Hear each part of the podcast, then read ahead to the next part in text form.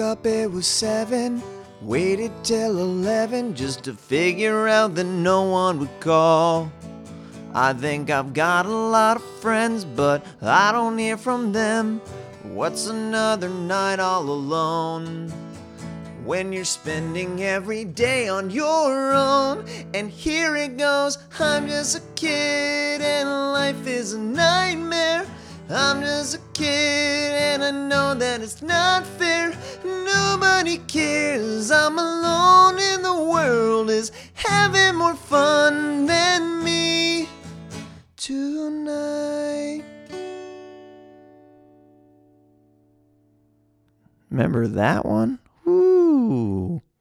Simple plan. I'm just a kid going way back to that that emo pop punk that I loved in high school. Little simple plan. And that's kind of that's kind of how I was feeling uh this week cuz uh I freaking turned 30 this week, guys. And uh my inner me was just like I'm just a kid. What? How am I 30? What's going on? I'm just a kid. anyway, losing my mind. How are you guys doing? What a what a great way and a strange way to start this podcast with a little bit of simple plan. Taking it back, guys. How are you?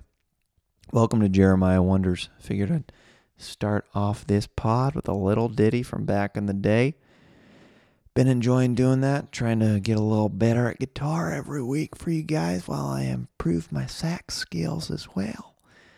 Just trying to better myself for this podcast, you know what I mean? Just trying to get you guys as much entertainment and love as possible. How was your week? Was it good? I hope it was good. We're going to make it good if it's not good, baby. Yeah, that's right. That's what my mom always says. Mm hmm. I'm excited to go home. I'll tell you what, I'm freaking, your boy is freaking burnt out from being in LA. I just need some, I just need some breathing time. I need some space away from LA. And I'm, uh, I'm going to go home later this week for eight days over the Christmas holiday.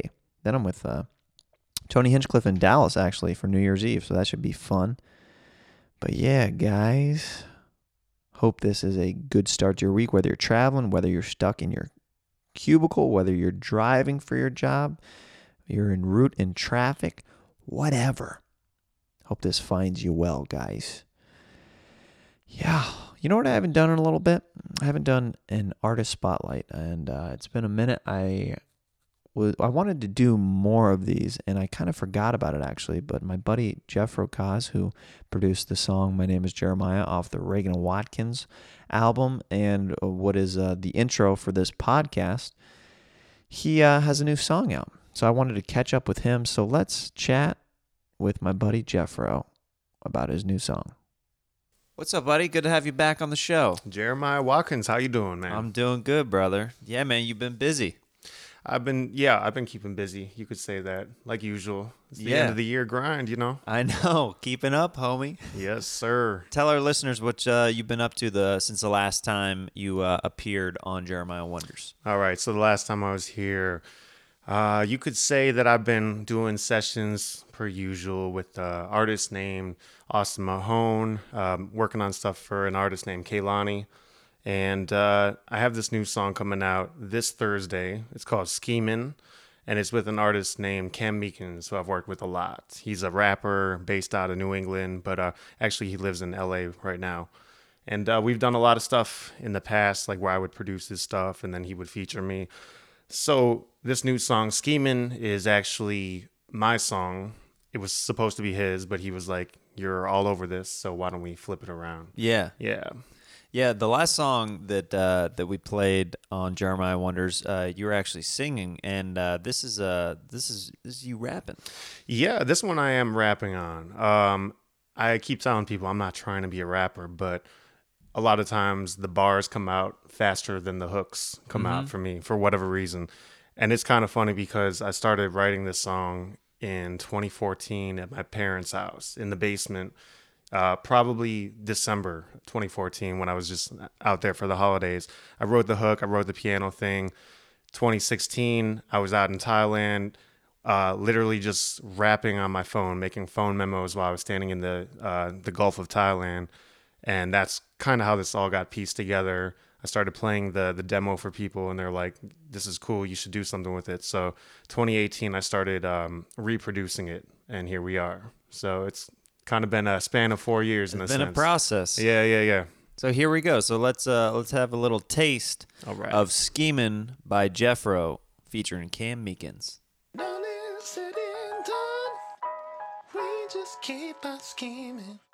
When all is said and done, we just keep on scheming. I don't really know if I wanna chase you forever.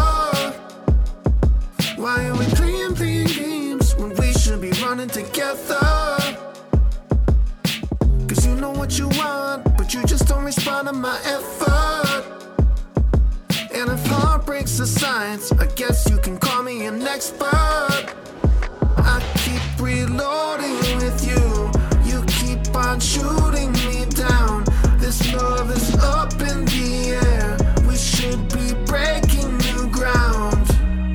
When all is said and done, Yeah, we just keep on scheming. keep on scheming. When all is said and done, we just keep on Aye. scheming. I told her I can't explain it. She keep texting, complaining. I think it's messing my brain up. She saying the same stuff like I'm a hockey player. Bitch, you put me on thin ice, and I was shopping at La Brea trying to get you nice. Fights, texts, and snaps, right sessions and raps. Which one is more important? Let me ask. I mean, I don't think your intention was to ruin shit, but every time I see you at a party, you stay doing shit. I don't think that cheating's got more common. I think technology just makes us see the shit more often, and that for us is the problem. I try and judge less and trust more. Cause what the hell we gonna achieve by me calling you a slut or you checking my DMs religiously at 11 p.m. It's endlessly affecting my REM sleep. But me and you, we trouble love from the jump. Got a whole bunch of baggage, stay doing what you want. When all is said and done, That was dope, bro. just keep Thank you so much. Yeah, and that's available. Uh, it's actually available now on SoundCloud and other platforms. Yes, uh, yeah, exactly. Spotify, SoundCloud, uh, Apple Music, Title, wherever you prefer to go. Oh, that that Jay Z title on that platform. I like that. I like that. Uh, yeah, let people uh, know uh, where they can find your info online. Oh yeah, everything is slash Jeffro Cause, and uh, believe it or not, there's other Jeffros with the same spelling as G E O F F R O. So I added cause because you know you got to support the Jeffro cause. You got to support that Jeffro cause, and that's what we're doing here on Jeremiah Wonders today. That's right. Dude, thanks for stopping by. Thank you so much. There you go, guys. That was this week's Artist Spotlight. Hope to do more of those in the future. Let me know how you guys like those. Hit me up on Instagram at Jeremiah Standup or on Twitter, social media, whatever your poison is. The show has a new email, actually jeremiahwonders at gmail.com. What? The show is streamlining? Yep, email your boy. Yep, that's right. I almost said the old email address right there. Email jeremiahwonders at gmail.com. That's right. That'll take some getting used to. Yeah, that's right. Send your music submissions and your kindness challenge letters there. And uh, if you want to support the show, uh, there's a PayPal donation button at jeremiahwonders.com. And uh, if you can't sub, uh, if you can't uh, submit anything through that, then uh, then go to iTunes. How about a submit a review instead of anything monetary? That helps your boy out a lot and uh, helps helps me climb the iTunes charts and gets uh, some new people listening to this show. What did I do this week? Well, we did our Toys for Tots benefit for Stand Up on the Spot. It's our uh, our annual Toys for Tots uh, charity benefit that we do. The, the Marines came out. They collected a bunch of toys, and I want to thank my buddy, uh, my co-producer Brian Woods, who's been helping me. Uh, this is our seventh Toys for Tots benefit show, so it was it was pretty special. It was a good time. Had uh, Mr. Joe Rogan, Brendan Schaub, Brian Callen, Skylar Stone, Brian Moses all on it. Man, good times, guys. Good times. I had a uh, I had an audition on the Paramount lot. That's always fun. And I saw Henry Winkler and Bill Hader, and I was like, I don't even care if I get this audition. I saw a couple dope dudes. It's going to be a good day. Positive vibes. That's right, guys. I want to thank the sponsors of this show Speedweed at Speedweed on Twitter and Bronxborn at Bronxborn Pizza. Yeah, in Bend, Oregon, or you can go to Gray Block Pizza in Santa Monica. Same company, same owner. Thomas Schiffer, what up? Gino over at Speedweed. Hey, what's going on? Get that sticky icky with Gino if you like that marijuana delivery service. I want to give a, another shout out to David Knowles and Seth Miller over at Minchie Music in Pennsylvania. They're trying to hook your boy up with something. We're in talks. I don't want to get ahead of myself, but it might happen in the next week or so. Fingers crossed, guys. Also, want to thank, uh, always, as always, a huge thank you to my buddy Gage T. Arena at Gage, G A G E T I J E R I N A, Gage T. Arena, for editing this audio and video of this podcast. He had a very busy week and uh, had a lot of stuff come up. So I really appreciate him going out of his way to make that happen and, uh, you know, getting this uh, out to you guys on time. It takes a strong team to uh, produce the the show that is Jeremiah Wonders, and uh, I'm slowly creating my Avengers of podcast, building this thing out, and I'm super grateful that I've got some super creative people that contribute their time and love and energy to the show, and any artwork that's sent in for Jeremiah Wonders or Kill Tony, I'm very grateful to anybody uh, that sends that stuff in. Benji Flalo is the guest today, guys. Good friend from back in the day. We uh, he took me on my first road gig. We uh, we talk about that as well as uh, one of his epic birthday parties at his place. There's some fun call ins. I think you're going to enjoy it. I'm pretty tired right now. Um, had a busy week. We shot another Reagan and Watkins video. Details on that soon. Man, this is going to be a fun one. It's for our song Stepdad. That's all I'm going to say. So that's going to be coming out hopefully uh, soon. I think you guys are going to love it. Without further ado, let's get into this episode with my pal, Benji Aflalo on Jeremiah Wonders. I get hot sometimes when I'm recording. I get hot in the middle. In the middle, It's always a thing in so- performing. So, mid mid show, Mid show, you take it off. you take it off. if that's where I'm at. I run hot. I start hot. I don't. I start cold You start cold. all the time. You're just freezing in the back of the room. Usually, my opener during winter sets is about how cold I am. I'll Oh, just really? Start off talking about how cold I am. Well, I was much heavier around this time last year because I was doing that uh, weight gain challenge with Tony, Mm-hmm. and I'm like literally back to being 30 pounds lighter than that again. And I've been getting with this LA weather just being in the 50s. I'm like, it's so cold. oh, really? yeah, yeah, just because I don't have as much mass on my body anymore. I'm cold all the time. I will put the heat on in my house to like 80 degrees, and then people will come over. Like if someone comes over unexpectedly, it's like embarrassing how warm I keep my house. Like I'm a dying old person. yeah, it's like an old woman's. and I'm like, oh yeah, I forgot. Sorry. Oh, whoops! I must have left that on by accident. Yeah, because it it's kind of gross when you just walk into like a stoner's house and it's ninety degrees, and that's what I that's how I'm comfortable. Yeah, I'm Middle Eastern, so I like the heat, I guess. I mean, yeah, Moroccan, right? Half Moroccan, yeah. see, I know what's up. And I do ninety minute hot yoga. Do you really? Yeah, and it's hot. and How I- long did it take you to build up to to that? Because that's It's always been ninety minutes. you That's all. hot. Well, I've been you doing just Bikram. started the class, and you're like, yeah, I mean it's hard. The first few times you do it, you're just. It takes a it takes a while, and I'm now at the point now where I'm not like I have to run out of the room. But yeah, I'd say the first year or two of me doing it, you have those thoughts, and the first couple times you do it, you're like, I can't do this. yeah, Yeah. Is there water in the room? Uh, yeah, you can bring in water. Okay. Yeah. Yikes. But your heart starts racing because the positions in Bikram are designed to sort of cleanse you and have blood rush into things and blood rush out. So there are moments where you're just like the the instructor will be like, "Okay, right now you probably feel really dizzy, like you're dying, or right now you feel like you might throw up, or right now your heart's racing and you think you're having a heart attack. You're not. We're giving you a mini heart attack now, so you don't have a big one later." They really walk you through it like that. Yeah, because like there's certain People are ex- freaking out mentally. They're like, "What's going on? What's going on?" Yeah, they're yeah they'll they'll they'll start talking you through whatever mental neuroses you're going through. Wow. Because it's like it because sometimes the blood rushes to your head and then to your heart and then to your legs and then back and forth and then you're kind of upside down and and so all of a sudden you like. You're, you've been upside down for a while and you've been in a room that's 107 degrees for Yeah. 30 minutes then you come up again really fast like they can sort of sometimes sort of anticipate where you'll be at Everything's going to be fine. I don't know. is everything gonna be okay? Yeah. And then you're just like, let go of the thoughts. Let go. Let go of the thoughts. Yeah. I don't know if I can. It can be hard. It's the hardest, I think, when your heart is racing because it's like, My heart feels like it's gonna explode right now, Benji. would you try it with me? I'll go. I've done it with I'll some go. people. I've done Yeah. it with con- like some a lot of I, comics. I've will been do trying It. to. I've been trying to exercise more, and I actually enjoy yoga. I actually stretch every day. I'd love to see you do this 90 minute one. Well, dude, I'll die. I mean, I'll feel like I'm dying. But dude, I did um, I did the the stairs for 30 minutes straight at uh, the gym the other day, and I was just like, "This is the worst thing ever." I've gotten into a really good energy drink that's been helping me, and I've ne- I've always seen those weird drinks at the gym that people drink, and I'm Yeah. like, I'm not drinking that. But there's this new one. It's a newish called Celsius, and it's like green tea. It's like a more healthy Red Bull. Benji, I'm scared to try it because I might like it because everything that you've introduced me s- to so far, I've fallen in love with. Right.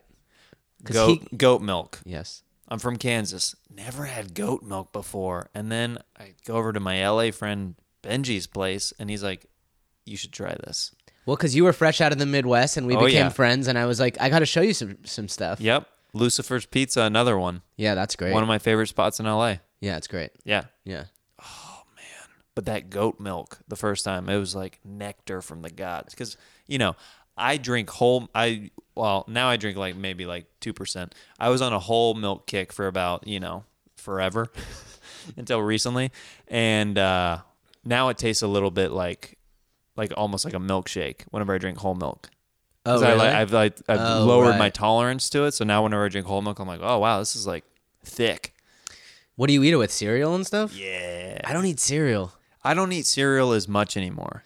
You're so I don't big. eat breakfast as much as I used to. Like like where I'm eating like a full on like breakfast. I Right. usually like wait till later in the day. That's what I do. I'll do like a banana or something in the morning. I feel like people like you are so big, you burn so many calories that you can just eat a bunch of sugary cereal. Like someone like me, I'll just like get fat. Real You pooch it up. I will pooch out. Yeah. Yeah. you pooch up. I've been. I'll, I'm known to pooch. It's been uh, pooch zone over at my place. I, I walk away and everyone's like, Benji looks kind of poochy.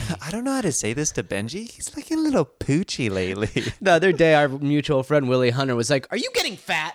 And I'm like, "I mean, I've gained a little weight, but it's a lot of muscle." He's like, "Don't get fat, Benji. You have your whole life ahead of you." And I'm just like, Willie will "Jeez." call you out like that. Yeah, he he'll, just- he'll see that. I mean, that's why he doesn't care. Like when people like talk to him about like his bleached hair, because he's like, yeah, I know, I know. Dude, uh, you were actually Benji. I don't think I've um, uh, I think I mentioned this uh, to to some other people on this podcast, but you took me on one of my first road gigs, if not my first road gig, like out of Los Angeles Where did I take you? to Lestat's. Oh, uh, cool. Near San Diego. Awesome. Yeah, yeah, yeah. It Awesome. was you, Sandy Danto, and me in the car. Okay. Sure. Yeah. Lestats was a, is a great gig, and I feel like I also have a photo somewhere of me, Melissa Villasenor, and Rick Glassman and Adam Sajan, and I think I took them. So it's kind of funny where you're like, Yeah. because Mark Ellis took me, and then they're like, "You're great. Come back on your own any other time." And I was like, and I remembered and this is when we were young. Like I'm happy to do Lestat still, but I wouldn't be like as excited. But it's an exciting, cool spot. But when you're young, it's exciting because it's a longer spot. It's a great crowd. And so when Mark Ellis took me, I was like, s- it was so cool. Like like what you're describing. yeah. And then they were immediately like. Come back and bring people, and I was like, I get to give people what I just got, which is this cool thing. Dude, and it's then- such a cool feeling. so yeah, it was it was cool. Cause the second you get any power in stand up comedy, you're like, I want to help my friends. Yeah. You know what I mean? I mean, you gotta, it's one of those things you definitely feel like you need to pay it forward because Yeah. other people around you have helped you or given you spots or Mm-hmm. opportunities when you kind of knew, like, you took it whenever it happened, but you're like, this could go either way. yeah. you know what I mean? Or especially in retrospect, you look back and you're like, I was not good, and they were helping me out. Oh, and yeah. blah blah blah. For sure. Yeah. Yeah. I think about my first gig I did on the road. Maybe it was my my first tour with Bobby Lee, and I was not ready. Yeah. I was maybe two years in featuring. Oh, wow. I did not have the material. It was misery. I think I did okay. Like I didn't do like terrible, but Yeah. I'm sure by my standards now it would be yeah bombing. Did he did he give you notes after sets or anything like that? Um, I don't remember. Not really. I think he just knew that he was just sort of helping me out. Yeah. So yeah, Nice. yeah. But But I remember there was one show at the San Jose Improv. It was like my second feature thing, and there were maybe like four shows, and I did good at one of them. And I remember coming off stage after that one good show. It was like maybe like the second night's first show, and I was just like so happy. And him and Nick Youssef looked at me like, "What are you?" Yeah, what are you so happy I about? was like, "I actually functioned as a comedian for 15 minutes." or whatever I got. did my job tonight. Yeah, It's a different feeling. that was a scary place to perform early on. San Jose Improv, big theater. Yeah, that's actually one of the improvs that I have not done yet. It's a big theater. So I hear it's like an old school, like big theater. Yeah, and so not being that good at comedy yet, it was Intimidating. so intimidating. Yeah, you're going up, you're like, uh, it's a what theater. am I yeah. doing here? Yeah. Speaking of goat milk, you ready for what's in here? Uh, yep. Oat milk. What is that? It's milk made out of oats.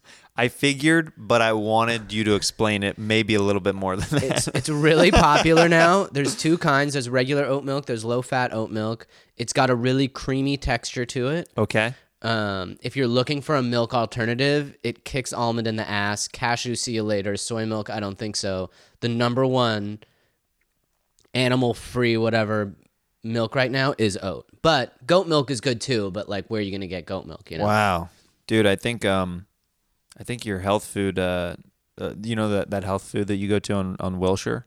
Oh, Air One? Yeah. On Beverly, yeah. Yeah, yeah. Um, on Beverly, sorry. Uh, one of the uh, cashiers is actually calling in from Air One right Oh, okay. now.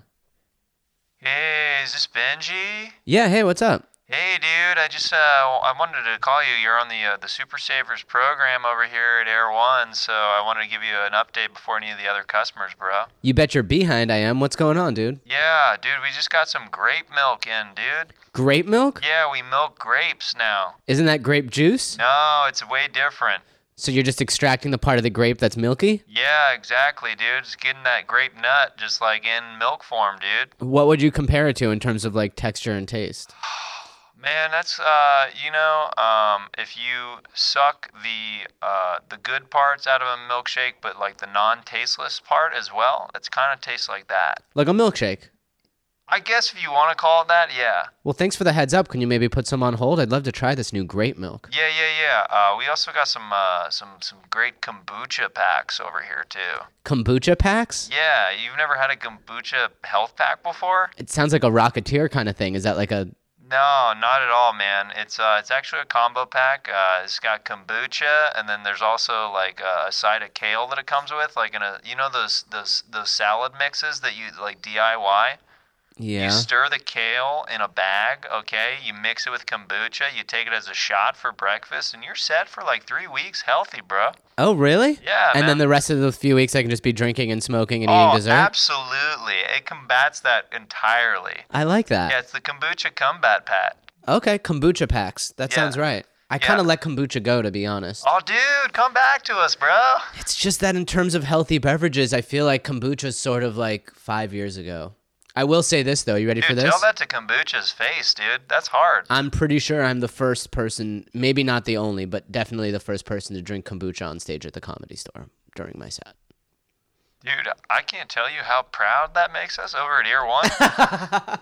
well, It's got to thank be you. one of the coolest things that we've ever heard. I have a lot of weird first because I eat and drink a lot of weird things. So in terms of comedy and beverages, I feel like I I'm really on the forefront. Well, if you get into NASCAR and you're interested in some sponsors, uh, we definitely have some cool vegetables and stuff that we'd love to slap on the side of your car. Okay, yeah, I don't think NASCAR's happening anytime soon. I can't Okay. I can't see that well. Oh, okay. I don't really have a career in racing. What's up with your eyes? Um, I got this. I'm cross-eyed. All right. Well, I'll see you later, dude. Uh, yeah, but make sure you come by and get one of those kombucha packs. Okay, cool. Yeah, thanks, and dude. grape milk for sure. Okay, yeah. All right. All right. Bye. Bye. Well, it's nice of that employee to go out of his way to call into the show. Very well, they re- strange. they really go out of their way there. yeah, they seem like uh, the customer service is uh, is beyond there. And there's so many like fancy uppity people there that I think they see through me and they're like, "Oh, he's one of the, he's in the nice one." Yeah, Cuz everyone there is just like on their phone in their Range Rover coming in giving attitude, and I go in like kind of stoned, ready to be friendly, saying thank you, saying please, and then you get phone calls like that. yeah, Yeah. dude. Uh, I want to talk about uh, one of your birthday parties that you had. That Oh, was one yeah. of my favorite adult parties that I've ever been to. Uh, Benji's, it was your grandma, right? It was at her place. I was uh, already 30, and my grandma said, Did you have a birthday party when you turned 30? And I said, No. I actually turned 30, I think, in a parking lot in Virginia after performing at the draft house with Natasha, and we were like eating burritos. And I'm like, I'm 30. It was just like, because I'm not a birthday person. Yeah. But my grandma loves throwing parties, so she says, We're throwing you a party for your 31st birthday. And I was like, okay. And I'm like, I can invite whoever I want. She's like, yeah. And then so I was like, this is going to be crazy. It's going to be all like my old Republican Jew family mixed with all these like drunk comedians. who are Low-life still- comedian Yeah. And I friends, was yeah. like, let's do it. Such low status. yeah. It was such a funny mix. At one point, my, at the, during the party, my sister walks up to me and she was like, you did it. This is hilarious. Dude, it was so good. We we walk into uh, your grandma's place, and it's it's a very nice house in like the Beverly Hills area. And I'm looking around, and it's all these like broke, starving comics that are like, "This is incredible." There's food everywhere. Uh, your grandma, I don't know if you did or your grandma or who hired. A live action Mickey and Minnie Mouse to walk around like it was Disneyland. And the masks that they had on their head looked like they were wire, like literally mesh helmets that were like legit from the 1950s. Okay, there's a lot to unpack here. All everything he said is true. Firstly, my grandma. Ju- I'm gonna tell a quick story just to describe the prowess my grandmother has for throwing parties. Okay. One time, my sister is at their house and she's having like a breakfast get together, and there's some people over, and my sister sees my grandma putting birthday candles in a birthday cake. And she's like, oh no. So she goes up to my grandma and she's like, hey, whose birthday is it? I had no idea. And my grandma goes, no one's. Isn't that fun? She's just putting candles in a cake. So when she gets the opportunity to throw me a party, she got her Mickey about to get and turned. Minnie Mouse. Yeah, and she was like, "I didn't want to tell you. I knew you'd say no. So she just surprised you with that. I had no idea that was coming." And at that point, I was pretty drunk. well, okay. And then all of a sudden, also, Mickey and Minnie came Mickey out. and Minnie coming out, like, it was kind of terrifying. It was terrifying because, because, it yeah, was human bodies. But Yeah. the only thing that was cartoonish were like these mesh 1950s helmets that looked like literally like bird wire and art was like manufactured by like handmade yeah, kind of thing. She got it like probably in the Santee Alley in the '70s. The Santee Alley is sort of like LA's version of Canal Street. And if you don't know what the Santee Alley or Canal Street is, it's basically Canal Street's in New York, Santee Alley's in LA. It's basically a street where you can buy like counterfeit purses and socks for two dollars, and they're they're kind of dying out because like H and M and So stuff. she owned that stuff? they used that they they my grandparents have property in the Santee Alley, which is like it literally looks like an alley in like Mexico or something because it's just like people screaming and selling stuff. It's like wild. But in like the 70s and 80s, that was their livelihood. And so they would do things to like revitalize the Santee Alley or make it a fun place to be. So on weekends, they would people dress up like Mickey and Minnie in like the 80s. And then, so those are really old. They're from like back then. You could tell. They were legit. But they look frightening. They're very frightening. Mm-hmm. Because yeah, they're made out of like wiring and like paper mache, and they're just it's like a s- kind of skinnier, more sinister looking Mickey and Minnie. Like I dressed up as uh, Mickey for one of the recent historical roasts that we did, and I had full Mickey makeup done with like a black swim cap and then like ears and like people. I got so many messages on Instagram that people are like, "This is so scary." yeah. I think it's because Mickey's very round, and Yeah. so when it's like a round Mickey face, then you're like, oh, okay, it's that's nice and- cute. But you have like a long, skinny face, and when Yeah. Mickey's like skinny, it looks like evil Mickey. Yeah, yeah, yeah. Yeah. Uh, somebody messaged me. They're like, "This is like the perfect mix between the Joker and Mickey Mouse." Yeah, I'm into like evil Mickey stuff. Like I've gone and like Google image. That could be kind of some cool cosplay. Yeah. Yeah. Like Google image like evil Mickey. Oh, just ripped your arm off. Oh, Exactly. Or like with razor edged Yeah. teeth and stuff and bloody. Maybe goth Mickey would be fun. That'd be a fun one. Maybe we should go as different Mickeys for next I Halloween. think we should. You know what? Uh, this is kind of crazy, but uh, goth Mickey Mouse is actually calling into the show right now. That's crazy. Uh, hello. Uh, is this goth Mickey? Oh, yeah, it is. Hello. Could are you, you sound a little quiet there? Are you okay, buddy? Well, I'm Goth Mickey, man. I mean, what do you want from me? Uh, I'm sad. okay. You're sad. Sorry, Life isn't worth living. Mickey. Don't say that. Minnie hasn't been returning my calls. I've been. I've been You haven't been cutting yourself again, have I've you? Been cutting again, No, goth Mickey. Oh, goth darn it. and my and my hands are so big it's hard to do a subtle cut. These are pretty deep. I don't have the, the finger dexterity that humans do to cut themselves. Okay, goth Mickey. This is uh, this is kind of uh, this phone call is kind of alarming and ruining my childhood right now. Gets worse, Jeremiah. Oh, What's worse than that? Well, before Minnie left, I stole some of her eyeliner because you know I'm goth and I have to put on eyeliner. And Uh huh. I don't know all the tricks about cleaning makeup, and now I have three eye styes. You have three eye styes? Life isn't worth living, Jeremiah. No, it is. It is goth Mickey. You need to step off from that ledge, my friend. I'll understand. Okay. I took a third of an oxycontin. Wait, what did that do to you? Made me feel for once. Wow. What did what did feeling feel like, goth Mickey? Temporary, fleeting, bittersweet. Well, okay, I, I've got to like improve your mood. I mean, how's don't tell me like Goofy is goth as well. Goofy's got a whole other world of problems. What's his issues? Well, Goofy's into dominatrix stuff, so he likes to get spit on and he likes to get hit. I think uh, I think goth Goofy might be calling in right now. Oh, hey, what's up, Goth Goofy? Oh, oh, I just, I just got chained up to a mattress and had my taint lit on fire. That sounds expensive. Oh, it was. It wiped out my savings account. Yonk. Goofy, you gotta stop hurting yourself like that. Oh, it's rich coming from you, the guy who cuts himself all the time. At least I don't involve other people. At least I saved my money. I'm a decent father. You're spending all your money on getting sodomized. Hey, listen, my son Max hasn't talked to me in years. Hook? Well, why do you think so? You spent all his college money on getting hit in the face and yelled at in German. It's a condition, okay? Okay, I'm sorry. eh? I, I'm sorry too. Hoyo. There's just so much sorrow in the world. It's like everything's a dark cloud I have to see through. Sometimes I feel like I'm living in the basement of the shadows of my former self. I don't even know who my former self is. It's like I'm a shell of a shell of a shell. Sometimes I wonder if I was a, just a normal dog, if I would have led a happier life, or if, because I'm an anthropomorphic dog, I'm wishing to become the human that I'll never be. Hook? Yeah, anthropomorphism's pretty tricky, I guess. But you know what? What? The simple life is for sissies. Yeah, that's right. Do you want to go rob a bank? Uh, maybe like a, a bank somewhere Or kind of like an goth. ATM stand? Next to a hot topic, perhaps? What's the point? You're right. Oh. All right, we just lost both of them. I don't know where they Oh went. my God, But that, that- was that was kind of hard to listen to. Yeah, I mean, that was depressing. Yeah. Who would have thought that Mickey is a cutter?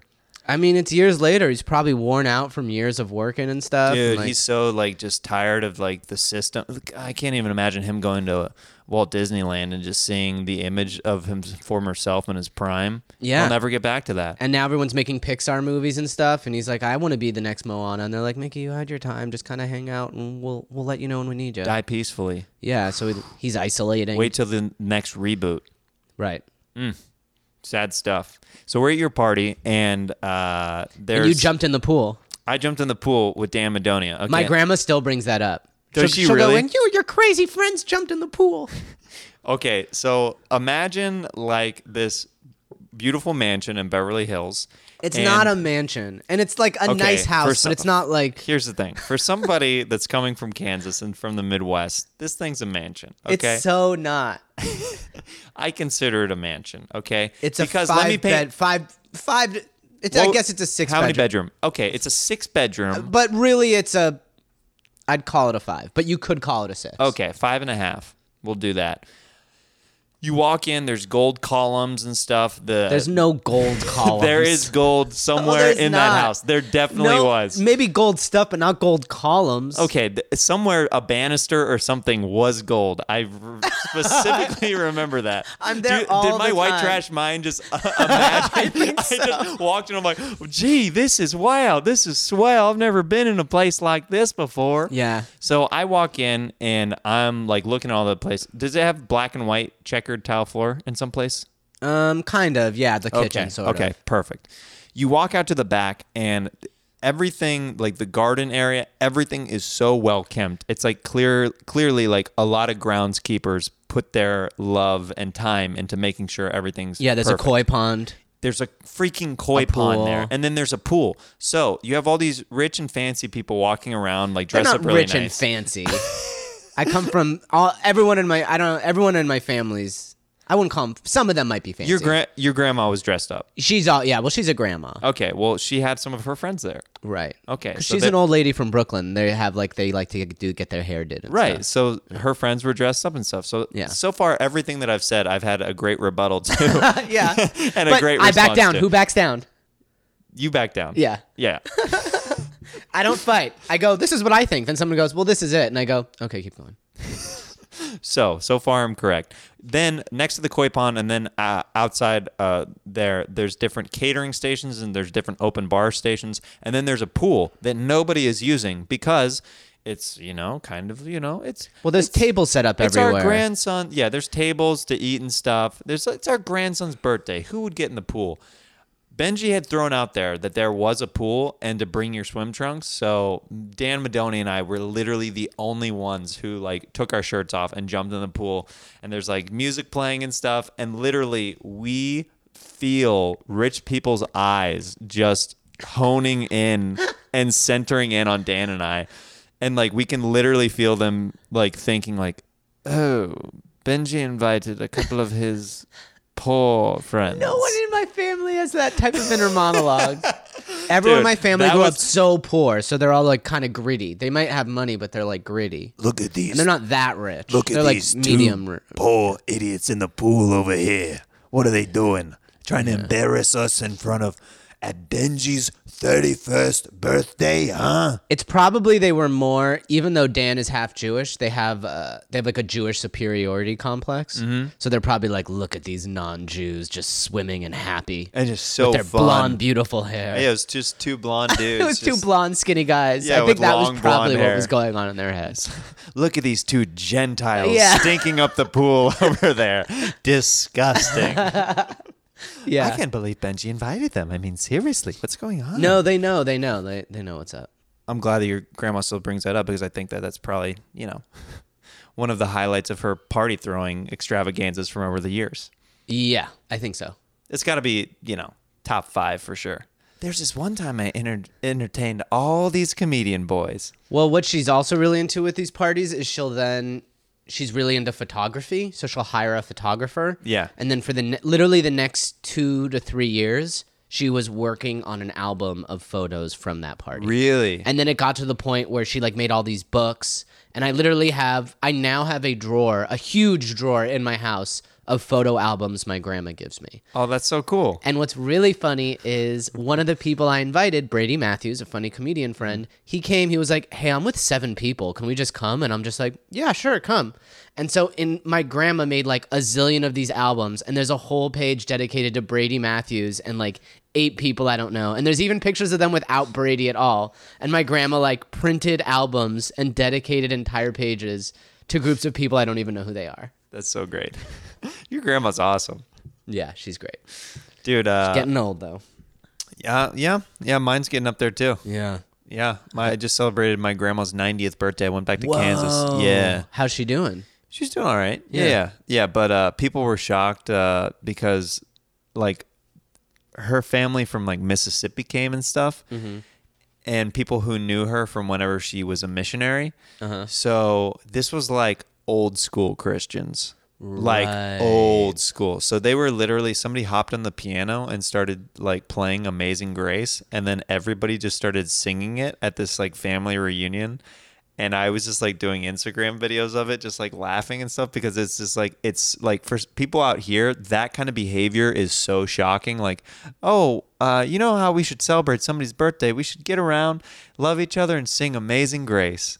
Like it was literally like so polar opposite than you know some like people were like messaging me they're like this is how you grew up I was like well this is the extreme version of like moments of whenever I grew up but yeah yeah I mean, I grew up a lot around a lot of weird Jew stuff that I'm sure like other super people- traditional Yeah, I mean, I didn't grow up like really religious or anything, but there'd be stuff where you would be like, "What is going on?" yeah Like, there's this one thing, you know, Passover, the Jews getting freed from slavery in Egypt holiday, yeah of course and then they eat the matzah. yeah For whatever reason, we have a family tradition where there's like a there's a tray you put the matzah on that everyone has at their dinner table. My dad will run around the dinner table singing a, a song in Hebrew, hitting your head with the matzah tray, and then he'll hit everyone's head with the matzah tray. That's just his his fun tradition. Yeah, but stuff like that. Yeah. But I didn't see a lot of Christian stuff growing up because I was in Jewish school through eighth grade. Oh yeah. Yeah. So what do you what yeah, how how are you pretty unfamiliar then with with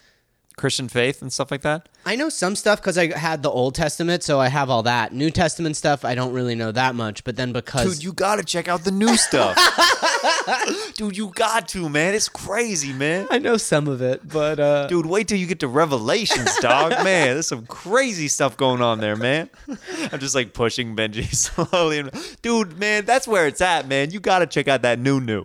yeah, yeah, I, I, I don't know. This is just like a cool Christian cat. that's just like, man, man, yeah, the Old Testament, yeah, it's tried and true, it's good stuff, but dude, that New Testament, that's straight up fire, dog.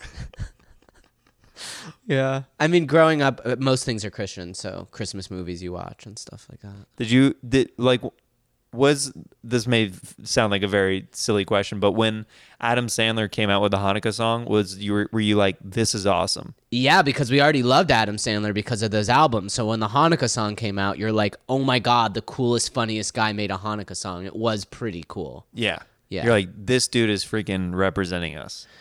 I I never felt like it was I don't know. Yeah. I don't I never had a lot of pride in being Jewish, so it was never like finally we're being represented. Yeah, it wasn't yeah, like yeah. that. It was just more so like I thought it was hilarious. Right. Cuz to this day like I'm not like a religious person and it all kind of makes me uncomfortable. Gotcha. That's understandable. At least that aspect of it where it's like you're I, like having the identity behind Yeah, like I'm putting my entire like this is part of what people are going to associate with my personality and stuff like that. Yeah. I 'Cause mean I, I, knew those people for sure growing up. Where like you take that out of you, let's take religion or spirituality out of them, and then there's like, oh, you're just like you're just a shell of a person. Right. You haven't like found other things to you know fill your life out with. right. Yeah. Yeah. I consider myself Jewish, like biologically, because I look and sound and sneeze Jewish. but um, How how do Jews sneeze? it's actually we we sneeze as we talk. It's like an in, the sneeze integrates into our voice. yeah. Dude, uh, you another first um, uh, that I want to talk about with you was was uh, you and Tony were really the first door guys at the comedy store to really push for me to get up, but you were like Me the, first. You were the OG one. You were the OG. I saw one. something in you, Jeremiah. Benji was literally he pulled me aside after I had a really strong set in uh, uh in the original room on potluck, but Benji got me that spot as well. He got me the spot.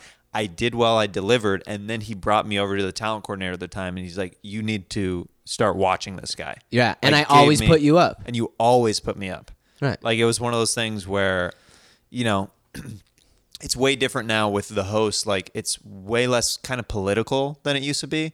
It's pretty freaking random now. Like they draw, like some people start to get up a little bit more where the door guys kind of decide, I think, a little bit. But it used to be like Host chooses. the host chooses like the entire 16 spots. right. Which like you would go up there with the door guys and be like, yes, no. Oh, the yes. open mic spots. for the open mic. But I would spots. also give you non-open You give me mic friends spots. and family Yeah. spots. Yeah, yeah. Yeah, it used to be where, but it would go back and forth where they would let you pick the open mic spots and then they wouldn't. But Okay, mostly, yeah. I think I would give you just the regular spot after the open mic. Yeah. Or I'd put you up. On- On, I don't remember now, but Yeah, yeah.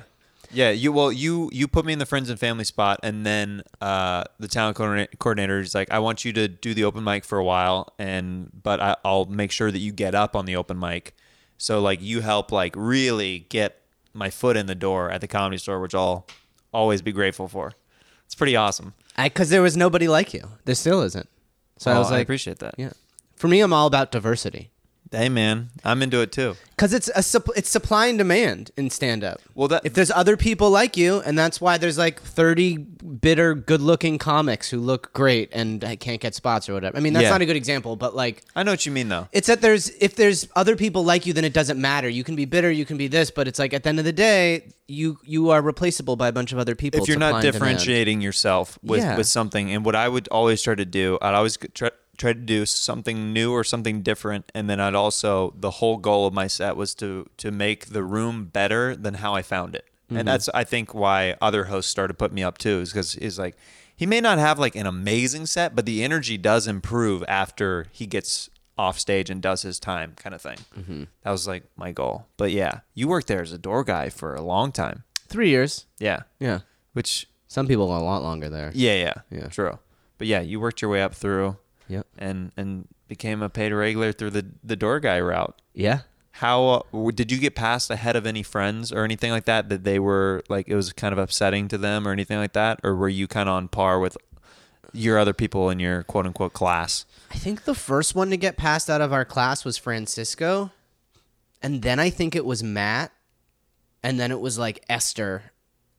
And then I think it was, I think I may have gotten passed right before Tony because I remember Tony just being really pissed.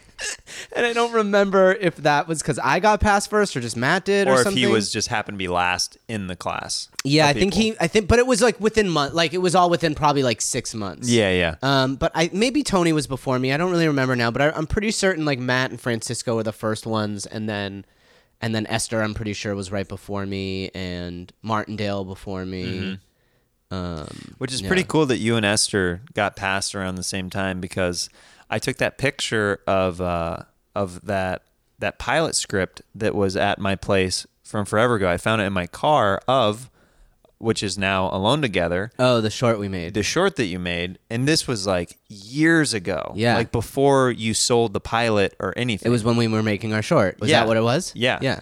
I you want to hear something? My grandma's birthday party that she threw for me was the next day after we finished shooting our short. Oh wow. So what year was that? Um, that was 2015. Okay. No, 2014. 2014. Yeah, that was August 2014. I just want my to give the 31st. listeners and viewers like a timeline on sometimes how long a creative idea can take to blossom. Because when did you guys start shooting? Like when did you like you sell the show and like when did you start shooting it? The timeline is like this: December 2013, we had our outline done. Okay. It took us from December 2013 to August 2014 to like find someone to help us shoot it and prepare for like do pre-production stuff. We shot it in August of 2014, finished editing it December 2014. Found people who liked it. We we met up with the the Lonely Island production company, liked it, blah blah blah blah. But we didn't actually get to pitching it until December 2015 Okay. and then we s- pitched it. We sold it to networks. We, then we didn't actually shoot the pilot until August 2016. And then we didn't shoot the actual season one until 2017. Oh man. And then it didn't air until January 2018. that's a lot of waiting in between. Yeah. Yeah. And that's why everything's so easy now. The waiting and this, like, you know, with what we do, it's like sometimes you have something, sometimes you're waiting, sometimes you're pushing for the next thing. It's like, and that's why when we got canceled, like, I was, it didn't, it didn't hurt as bad as people think it would. Mm-hmm. And it's not because, like, I didn't love it, I did, but, um, it was just because you're always in that mind frame of like, this might go, this might not move forward, this might Right. do this, this might not do that. This is really hard. Like, it's like, you're always ready. And when it was happening, it was such a cool experience that I didn't even feel like I deserved it, and I felt like I could lose it at any second because I didn't feel like I was, I have like imposter syndrome, and so yeah, it's like it was always it was easy for me to get canceled because I never even felt like I deserved it. But I mean, yeah, you guys did two Not easy. I'm sad, but Right. You guys did two full seasons though, right? Yeah, we did two full seasons. Two yeah. full seasons and now they're it's available on Hulu, right? Yeah, it's on Hulu. I mean, dude, that's awesome. That's Yeah, kind of we're- we're how pretty stoked. That's kind of how I went into. Uh, I mean, so far every season of Roast Battle because we never know if that show's going to come back or not. Right. We're super grateful to be doing it, especially with friends and stuff. Because what was cool about what you guys did on the show is there's a lot of comedians that you were able to get onto the show, which is like it's so dope. Going back to you know. Whenever you get something as a comic, you want to be able to help out your other comedian friends, which is really cool. I have a lot of respect for what you and Esther did with that. it makes it so fun because then you have these incredible moments where it's like you're working with someone on a TV set and there's like a crew of 50 people and it's professional and this and that and costumes and makeup and blah blah blah and then you like look at the person you're working with and it's your friend who you remember like doing open mics with 7 years ago or like and you both know your hustle it's like that's the thing with stand up, man. It's like at, at the end of the day, like we are all sort of hustlers or grinders, whatever you want to call it. And obviously, there's some who are have more uh, to use one of my friends' vernacular. They have obvious moves or more moves than others. Yeah. And most, but at the end of the day, like we're all grinders. You know what I mean? We're all people who like pushed forward and weren't making money or breaking even on gigs or emailing. We every comedian can go five years back in their emails and find the most embarrassing, thirsty emails or texts they sent or like. We're all grinders and we're all like thirsty. So like not thirsty, like you grow up, but Yeah. you remember where you started and yeah, what you, you, remember did. all those cringy moments where you're like, "Oh man, I can't believe I." Whew, well, I'm glad I had the tenacity to keep going with that. I think a lot about it was like a metaphor I read in some self help book, but they talk about uh like how a rocket ship needs uses most of the fuel just to get out of the atmosphere, and then once it's out of the atmosphere, it can kind of coast a little bit. And I think Oh. it's kind of like that. It's like when you're a young comic, you're just grinding so hard. So yeah, when you get to work with people in like a cool professional thing, and you remember the bar show they used to ran, or Yeah. how desperate you both were, or the open mics you did. Yeah, it's pretty cool. Yeah, it's amazing. I love seeing. Yeah, I love seeing friends get things and like move forward and Yeah, and me up and- too. me too. Dude, Dude, I it's remem- so wild. Yeah, it's dude, this made me laugh so hard. So I Benji was nice enough. He I think I auditioned a couple times for Alone Together. Oh, okay. Whenever uh, uh, they were doing the castings for it, and uh, I w- I went up to uh, to Benji at the comedy store like after I had sent in a self tape. Like I was on the road, like uh, we were doing Kill Tony's like in Phoenix or something like that. So I had to do like a self tape on the road, and uh, I went up to you at the store. I was like, "Hey Benji, I auditioned for your show," and you just looked at me and you go. I'm trying, man. It's so hard. and I was like, oh, I didn't get it. Got it.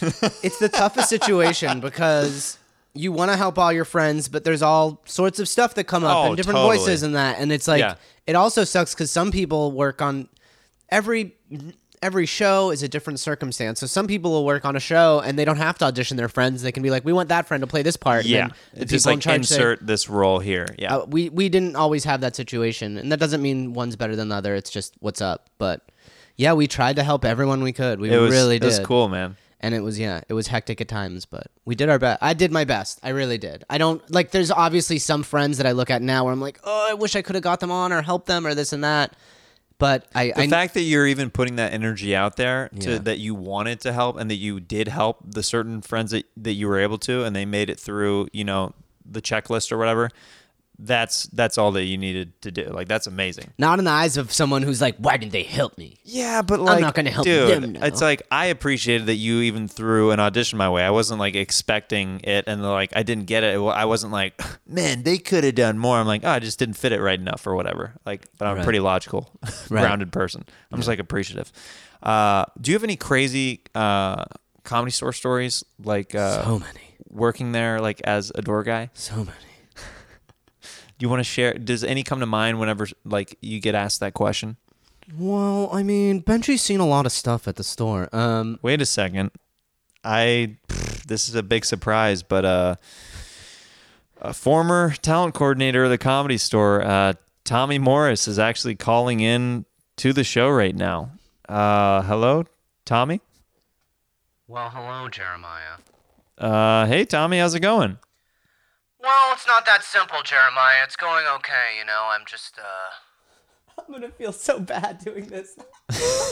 well you don't have to tell me about specifics with uh with anything that's going on currently uh but you you did call in for a reason uh, did benji and you have a lot of uh crazy stories Well, Benji's, as you know, a Jew, and you know, they're of a different fabric, Jeremiah, and you realize that we're both blonde, okay? So I get where you come from, but I also understand the Jew brain because of Mitzi. right uh i guess that makes sense in a weird way They're of a different fabric. Okay, they're of a different fabric. All right.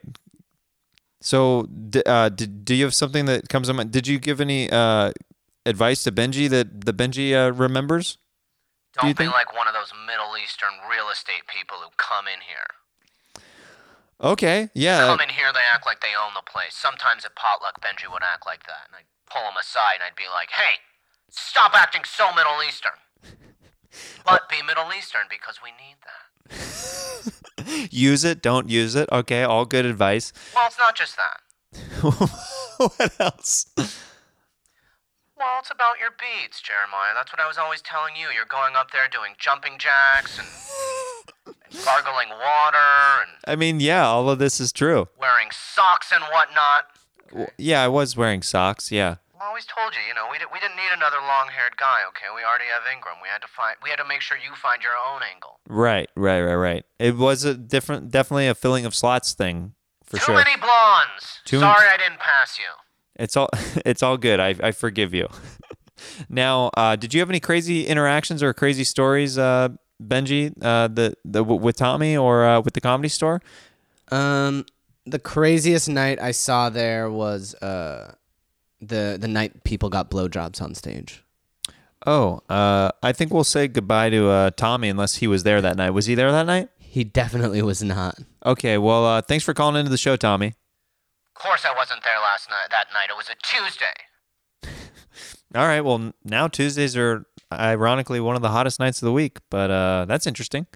Anyway, so uh, uh, Benji, w- what happened when everybody got blowjobs on stage?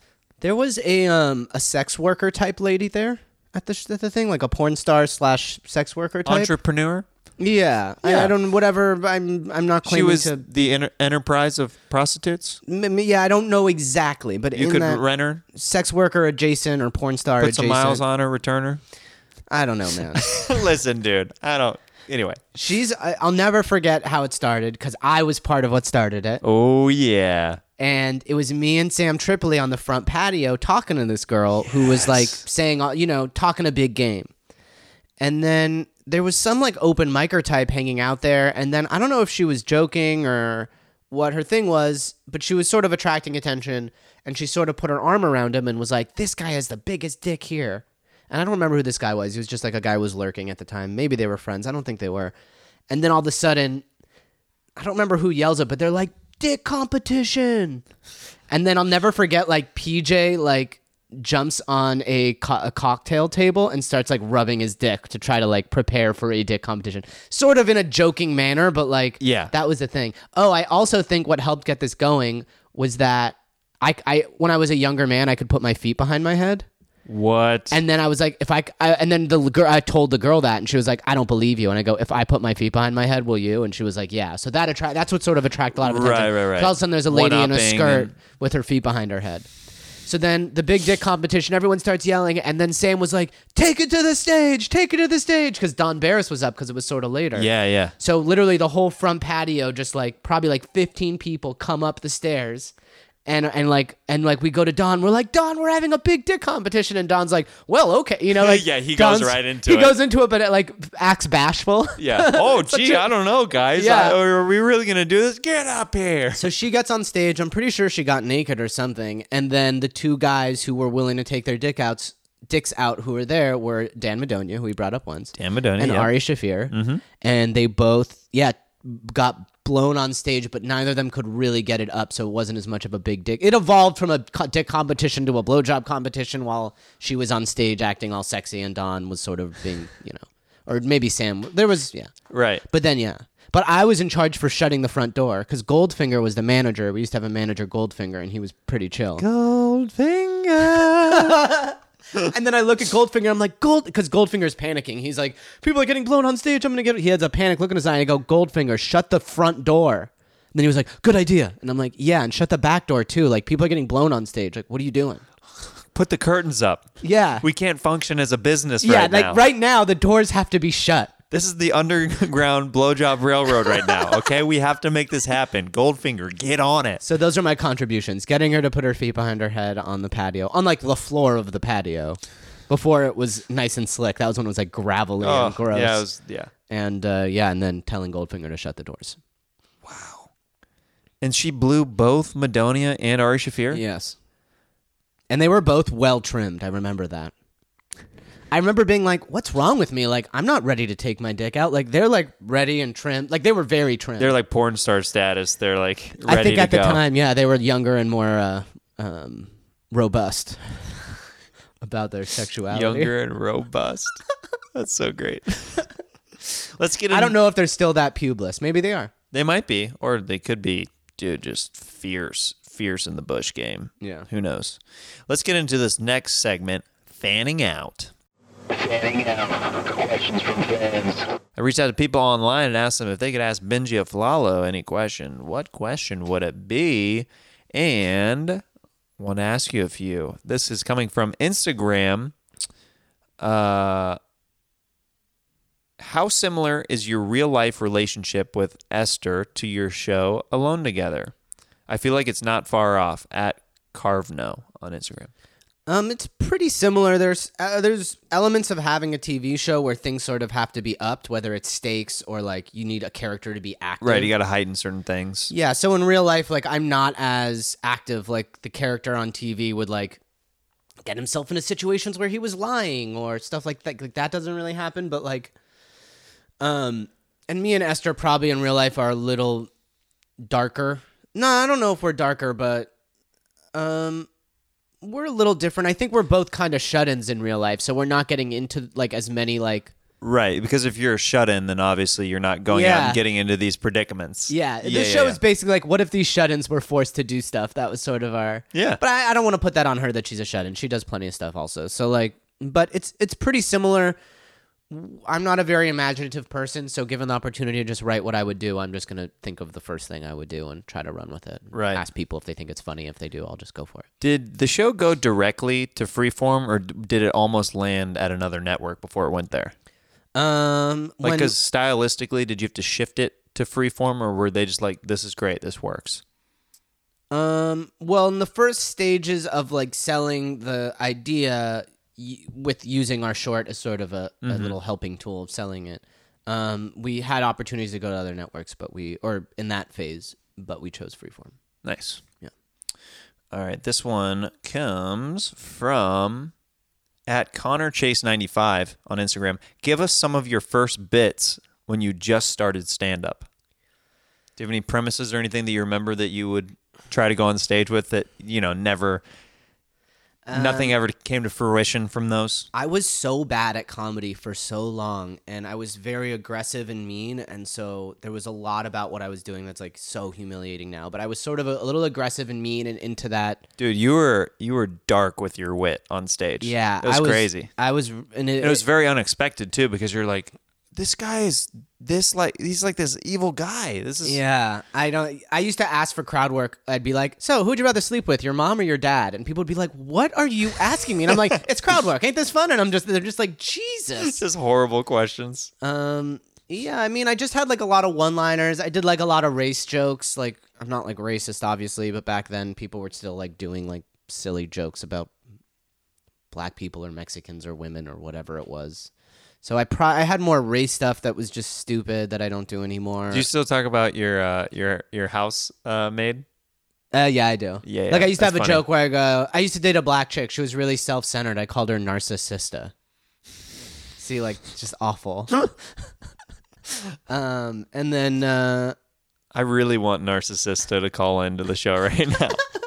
and then I had another joke because this is of the moment. I'd be like, uh, "Did you hear Michael Richards is going to star in the new Tim Burton movie? oh really? It's called N Word Scissorhands." Oh my goodness! I like that one. See, stuff like that. Yeah, no, that's great. I mean, some of the act outs that I no longer do are so embarrassing and cringeworthy. Right? Yeah, you would commit to There- act outs oh. really hard. commit to uh, yeah just everything so it's just like i have to see it through even if it's bombing and those would be some of my sets in the or during you know the potluck or friends and family just like me committing just so hard and then just like getting like hardly anything Right. back and i'm like all right back to the writing room It's because improv's all about commitment, and that's where you came from. And it was Yeah. just like, if I commit, everyone will clap for me. And then you Yeah. start doing comedy at 1 a.m. for three people, and you're like, I got to do more than commit. yeah Yeah. no no it's oof. yeah that has definitely made me a much more well-rounded comedian like figuring that part out Yeah, you don't want to just, you know. Um, at John Mon Jor- Jardin on Instagram, uh, weirdest religious slash Jewish superstitions that you've heard of. Hmm. Jewish superstitions I've heard of. Um, nothing unusual. I mean, a lot of them put those mezuzahs up on the door and kiss them. I mean, a lot of it is crazy. I mean, the, they make their women wear wigs, the religious Jews. Oh, and then, really? like the way they make them dress. I didn't Yeah. know that one. Yeah, a lot of the religious women you see are wearing wigs because they can't show their real hair. What kind of wigs? Wigs, man. I mean, just like Wigs that look like just hair. like pinned down, I don't like know. in buns or whatever, or just just actual whatever kind of wigs. I don't know a lot about wigs. no, no, no. I'm Never just had to saying, wear like, a wig. I mean, I'm like, they're not obviously doing like Jew afros that are like, like they put the women in and stuff like that. It's like long haired wigs. Is that what you're talking about? Imagine you're a woman who's being forced to wear a wig. You're gonna like pick the prettiest wig possible, I assume. okay, it can be any style. Yeah, it's not like everyone has to look. It's not like you know, like mohawks and stuff like that. that, that like they're like, I want that one because that one's edgy. It's because you're a Christian, so you think everyone has like the Christian housewife haircut, like the like Philadelphia Quaker thing, or with a um, Pennsylvania Quaker. Uh, yeah, no, I mean, yeah, they wear wigs. A lot of the stuff they do to women, but that's just like really religious Jews. Um, a lot of the stuff really religious Jews is weird. I mean, Yeah. they don't use electricity on the weekends, and I, I could What? go on and on. That's a real thing. yeah, on the Sabbath from Friday night to sundown Saturday, no electricity. Whoa. Yeah. That that's the kind of stuff where um, I think like you know, you get to to heaven or wherever you believe in if there's an afterlife and like all those little things like I I can't imagine like God sending somebody to hell and being like, remember when you turned on that light bulb that one weekend? Do you know what I mean? I, I think that's not what religion is necessarily for. It's just to no. like keep you in line and give you something. It's like you said, when you don't have that, what do you have? And Yeah. then they they just choose to have that. You'll like this question. At Mo underscore brains, top three ska bands of all time. Well, this is a tough question because different ones contributed different things. Okay. So it's like I'm sure there's a Jamaican ska band that I don't even know that really is the origin of everything or one of the hugest influences. And then you could even look at like the Specials, who had such a huge influence on ska after that. Um, and then there's some punk bands that really influenced third wave ska. So I'll just give you my three favorite ska bands that are straight up ska, and then I'm going to give you an asterisk. I think my three favorite ska bands from that era, I would have to give it to Less Than Jake, the Aquabats, Mormons, and I'll probably go to Real Big Fish. Probably yeah, Less Than Jake, Real Big Fish, and Aquabats, and then I'd also maybe go to the Hippos. But in reality, the m- I think the one of the most influ like because I was mostly into third wave ska. I'm a really big Operation Ivy fan, and they're mostly known as a punk band, but they've had a huge influence on ska and a huge influence on the punk scene of the '90s. So I think Operation Ivy is the most important. Little known fact: uh, before, whenever I'm on the road with Joel Jimenez, before we uh, we leave our hotel room to go do Kill Tonys or stand up shows, we listen to Less Than Jake before we leave the hotel room. Oh, that's cute. I've come to my senses. You know that song? Uh uh-uh. uh. i am my own worst enemy. Brum, brum, brum, brum, brum, brum. Brum, Oh, listen. ba-da-da, da-da-da, da-da. Da-da-da-da-da-da. it's so weird because as into ska as I was and obsessed with it and still sort of am, I there's so many bands that I only know one album really well. So Right. like Less Than Jake, I only really know Losing Streak really well. The Aquabats only had like maybe I only know a cup their first two albums really well because you kind of grew out of it. So and the Hippos only know one of their albums really well. So yeah, the after Losing Streak, I didn't hold on to Less Than Jake. Sorry. Sorry, guys. Uh, this is just a nice comment that uh, that uh, at Liberty Hempco uh, put. They said, "What can we do to help get Alone Together picked up on Netflix? That show is so good, and there's no way it should have ever been canceled. Esther and Benji are so good on that show. The writing is great, the acting is great, everything about that show is great. We need at least ten more seasons." That's really sweet. Thank cool? you. Um, I don't. My guess is just because of the way things are- work now, is I don't think it would ever end up on Netflix, just because it's part of another huge corporate thing. yeah, But I don't know. Tweet at Hulu, startup thing. yeah. Like I remember when um, our show was uh, getting promoted, um, Shadow Hunters on Freeform got canceled, and then there was a whole army of like s- hashtag Save Shadow Hunters. So every time Freeform posted anything about anything, there'd be literally a hundred Shadow Hunters fans being like, "Save Shadow Hunters! F- screw this show! Why are you canceling Shadow Hunters and promoting this guy?" Like, Whoa. so it's like it kind of is just like yeah, I I don't know how to tell you to save our show. It's sweet of you, but it would probably take a, a shadow hunter's army type of A people. big big undertaking. yeah. Uh, these two questions are pretty funny. Um, at Julio Horchata, how much does Benji hate poor people? Aww. That's the problem with everyone always being like, "You're rich, you're rich." It's like, oh god. You're like, no, it's not like I, it's not like that. I swear. and there's probably a lot of comedians who are way richer than me by a lot. I'm not even that rich. But you just talk about it on stage. That's the well, only I talk difference. about where I'm from, which Right. Everybody does, and I'm not rich myself. But I Like, think I that come from instantly- successful f- people. I think instantly there's a lot of like poor comedians who move Right. out here and they just hear buzzwords Yeah. like Beverly Hills and they're like, wait, what? yeah, I think it's like- more of that, you know? Yeah, because like.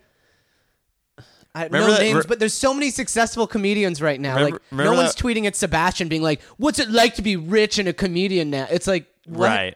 And he's doing great. Yeah. you know You're- that's just one example of the many comedians who have way more money than me who don't get asked stuff like that. Remember when uh, we went to go show Todd Phillips, uh, one of your one of your family's uh, Oh, right, yeah. pieces of real estate to see Yeah. if he was gonna buy it? And Yeah. Benji literally called me up. He's like, Because uh, we were working on something. We were and I was working like- on something like a and I was sketch or Can we do something." this really fast? I have to show my parents' house to Todd Phillips. he's like, do you want do you want to show my parents' house to Todd Phillips with me? I was like, uh, yeah. and we're both so desperate. Like Jeremiah's like, I'm gonna get discovered at Benji's house by Todd Phillips. I know. I'm like literally like, um, business cards in the wallet. Here we go. Hopefully this organically comes up, which it did not. And then you see him and you're trying to be cool, like all the savvy LA people, and you're like, Hey Todd Phillips, heard of goat milk? Dude, I have to bring up this one sketch. The uh, so Benji and I did this sketch, and it's the only sketch that I've literally. It never went out because the poster was so controversial. You shouldn't for it. have made the poster. I, shouldn't think- have made the poster because the poster did was so out of context. it was so out of context. the sketch idea was what if a Jew and a Nazi were just roommates? Yes, And and nothing about them were it was just very pedestrian roommate it situations. was very low yeah, stakes kind but, of thing. But he was dressed as a Nazi and I I, had was dressed very a Jewish. Oh, it's- Nazi armband, and, and I he had, the, freaking Jew armband. yellow Jewish. But besides that, we were m- just regular guys. yeah, we were just in t-shirts like this and stuff. and uh, J- Benji comes into the living room. I'm like a mess. I've got like you know. He's the slobby- and it's I- like, I- yeah. I'm the slobby Nazi that happens to live Sloppy, with his sloppy. Jewish buddy. There's cans, there's pizza, there's trash and stuff all around. And uh, Benji walks in. He's like, "Hey man, you left a dead you. Hey man, you left a dead Jew in the shower." and I'm like, "Oh yeah." My bad. I'll get to that later. And he's like, "No, you need to clean it up." Oh, I'm like in my towel. You're, I'm like, like, in I'm the towel, trying to ready to go. shower, You're and like, there's "I'm a ready Jew. right now." He's absorbing water. and so it was. It was just that. It was probably like a 80 second sketch. yeah, yeah. It was very short. It was just like a funny, quick but it thing. was the, the visuals, like so the poster. so it was, Jeremiah, the marketing genius, hello. takes a, a screen grab. Yep, I made a poster and I photoshopped uh, like a coming soon flyer, and we had the armbands on, and we were like doing a sitcom pose like this, and uh, I literally posted it. It's the quickest response that I've ever gotten to anything that I posted online. I got a phone call from who's uh, you know uh, who's my now wife. Uh, she goes, "What did you just post?" I go, "What? I just I I just posted something like 3 minutes ago." She goes, "My mom just called me in a panic." I was like, "Your mom called you?" And I wasn't even talking to her mom very much at that point. And this was like early stages in our relationship. She's like, Jeremiah, I never asked you to take things down. You might have to take this one down. My mom just freaked out on me. She's like, I have a lot of Jewish friends. I don't know if you should be dating a guy like this. Like, all like just went off on the gamut. I deleted it, and Benji's like, "Eh, "Hey man, why'd you? Why'd you No, I was like, when are we posting the video? I, I didn't notice that. yeah. I was just like, when are we posting the video? And I was like, oh yeah, about that. We can't. we can't. And Benji's like, it's great. It was funny. I thought it was good. Yeah. To this day, that would yeah, that's funny. That's still a refillable it's idea. still yeah. it we had is. like two other sketches in the pipeline, Oh no, and then we, had to. We were gonna make this our web series. It could have been the Alone Together that never happened. yeah, had we just plowed on through, Yeah, dude. I'm sure in this current climate that would yeah, have it gone would over go really great well. now. Actually, it Yikes. probably would. I doubt it. But now it's like Nazis are everywhere. It's like everyday stuff. Yeah, I guess so. It's the armband that was the problem. I still have mine. Do you? Yeah. You do? Yeah, it's in my costume trunk. I, I've, I've kept every costume from her. I still have the Lil Wayne braids. I still have all that stuff. I have no artistic ability, and I the Jewish star I made looked great. It I did re- look good. It looked very good. It looked legit, kind of in a sad way. you know, yeah, it did look like sad. the- the material that you chose Yeah. was like this is borderline sad. And then do you? Re- I remember. Man, it's so funny thinking of the hustle that you have to be on. I remember we were reaching out to costume people because we had to Yes. find Nazi stuff. Yes. And then like nobody had it. We were like had to get it shipped from a different state. But when you reach out to people for Nazi stuff, they don't want to give it to you because they think you want it for the bad. Like we For had the to wrong like they're like, reasons. what do you need this Nazi stuff for? Because like Yeah. we found a costume house.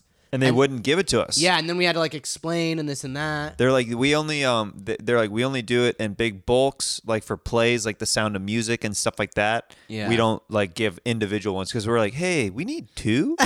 And they're like, "What do you need two for?" They're like, "You know, we just we just We're need doing a it. We're doing a sketch. We a live in student Hollywood." film. We're in Hollywood." Yeah, we probably said Yeah, Steven. probably that. That was that's the default excuse for shooting anything illegally without a permit or an LA. It's a student film. Panasonic HVX. Here we go. It's a camera. Yeah. Do you think those still look good? Those cameras? Do you think they still make a good quality video? Or would it Those Oh, look same ones? dated No, now? it'll look it'll look kind of Old? yeah, it'll look like yeah, back when we were stylized kids, old. Yeah. There was a camera called the Panasonic HVX. Ooh, don't get me started, Benji. And it was a really easy way to shoot stuff that looked okay. And then I think that the five Ds came along and just were much Just better. wiped it out. Yeah. Yeah. Yeah. No totally. big deal, just tech talk, guys. No big deal. NBD. Let's get into this final segment. Sax talk.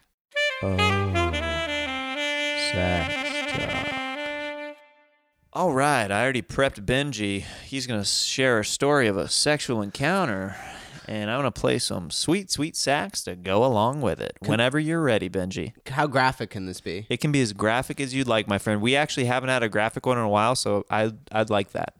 Okay, this is a funny story. I have two funny stories from a trip to Canada I did with Polly Shore. Do you want to hear both my Canada Polly Shore stories? Yes, please. Okay. I'll start with the graph. I'll start with the the graphic one. Just get going. Okay.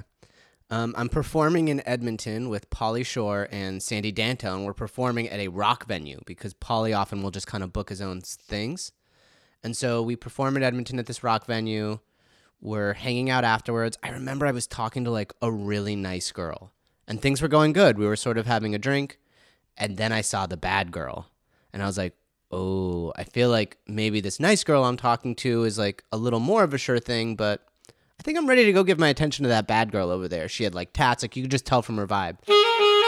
So then I go to the bad girl. We start talking. Things are going good. Um, and then I knew where the green room was, and I was like, "Hey, let's go to the green room if you want to see the green room, or I can show you around the venue." You know, even though I've only been there an hour or whatever. So we go into the green room. It's empty. We um, we start making out, um, and then I don't remember how it came to this, but she pretty much told me she was wearing like a shiny girly shirt with like spaghetti straps. And she told me if I put it on, she would blow me. And so I did. I put on a woman's shirt and started kissing her, and it felt so uncomfortable. Like, because I think I'm already insecure about being small and like a, wo- a wimp. S- So I don't have the confidence to wear women's clothing while kissing a girl. That's just, I don't have that. But I, and I did it for a moment. I was like, I have to take this girl shirt off. So I take the girl's shirt off, and sure enough, she starts um, she starts blowing me, and uh, and then uh, and then she sort of stops, and then I go, and then I go, what's going on? She goes, well, my date's downstairs, and he's my ride home. I'm like, you're here with a date? And I'm also m- like in the middle of, you know, oral sex, so I'm just kind of like, well, um, I don't know, like do you have to go? Like why don't I just get you a ride home or something like that? I can pay for a taxi. And then I'll never forget what she like she took that as me trying to show off that I had money. And she goes, I ain't impressed with money. I used to date a crack dealer. And I was like, okay. So um, sh- she then took her Sharpie, took a Sharpie because it was a green room, and then wrote her number on my torso, and I never saw her again.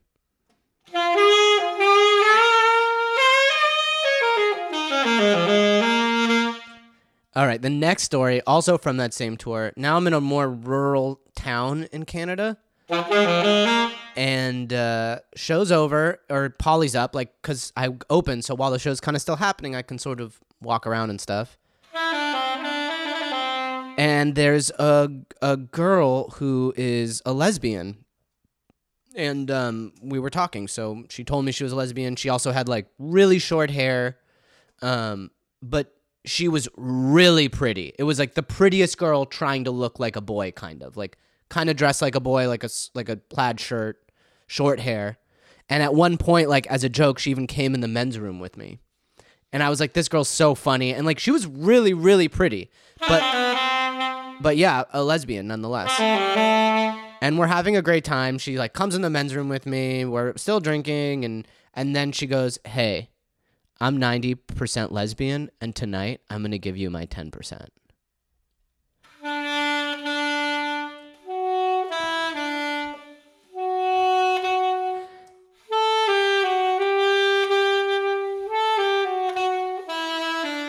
And then she immediately threw up and gave me a ride home to my hotel.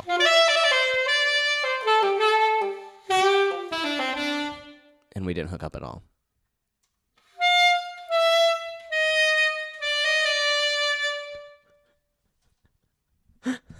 Those are the two stories. Dude, what about me? Oh man, I've got some more, but I don't want to tell. I don't want to speak on your behalf, Polly. Dude, I want you to I want you to talk about me, bro. No, I'll let I'll let your your secrets stay your secrets, Polly. Okay.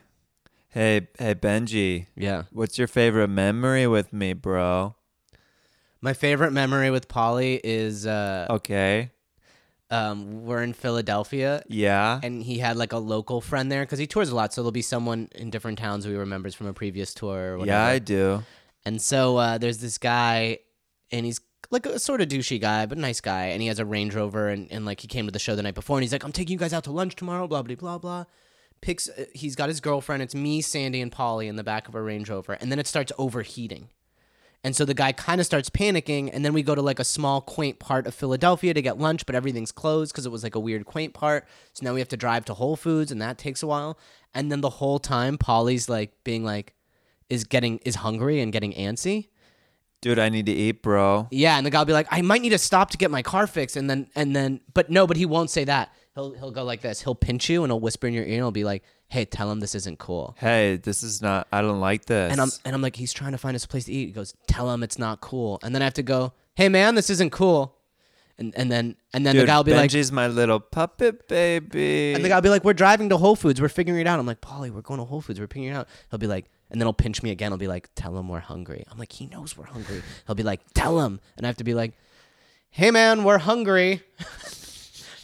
and so I have to keep complaining for Polly to this guy who's like Dude, trying I don't his want to be the best. not cool guy, bro. Yeah, but Dude, I imagine Ben- the guy could hear you whispering in my ear, Polly. Dude, I I always whisper at this level, bro. I'll just never forget him being like, "Tell him." I like when Polly says, "Tell him, tell him, Tell him. tell him." Dude, but why don't you tell him, Benji? I did. You told me to tell him, and I told him. Dude, tell him Papa's still hungry. Benji, uh, uh, thank you so much for coming on the show, man. Uh, I loved both of those uh, those sax talk stories. Now you are uh, you've got some uh, some great uh, headlining dates coming up, so why don't you uh, plug some of those uh, for January and February, right? Yeah, I'm gonna be at Caroline's on Broadway in New York City Oh, on heck yeah. January 23rd, and then in Chicago February uh, in Chicago February 11th and 12th At Zanies? Wow. So I'm really stoked. I've never gotten like legit headlining spots at legit clubs, so I'm really excited.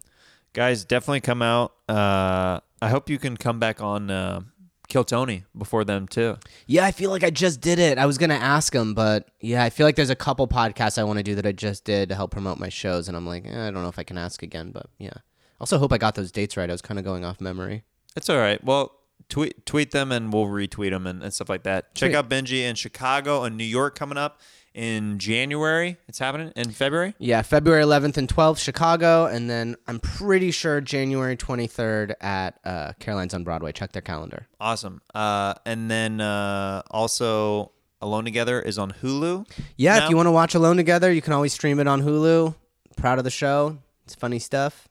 Dude, I, I before we go real quick, I I have uh, one of my favorite memories of you is uh, walking in late to uh, my wedding. Oh my God. Should we unpack it? Yeah, yeah, yeah. Real quick. just What's to lay it so down. funny about this is we're rushing to get to his wedding on time. We like park, me and Tony. We jump out of the car, um, and then we uh, we like don't know where the entrance is, so we end up going through like the back of the of the reception hall or whatever. Yeah. and we're and then we like see people, and then they're like getting ready, so we're like, I think we're okay.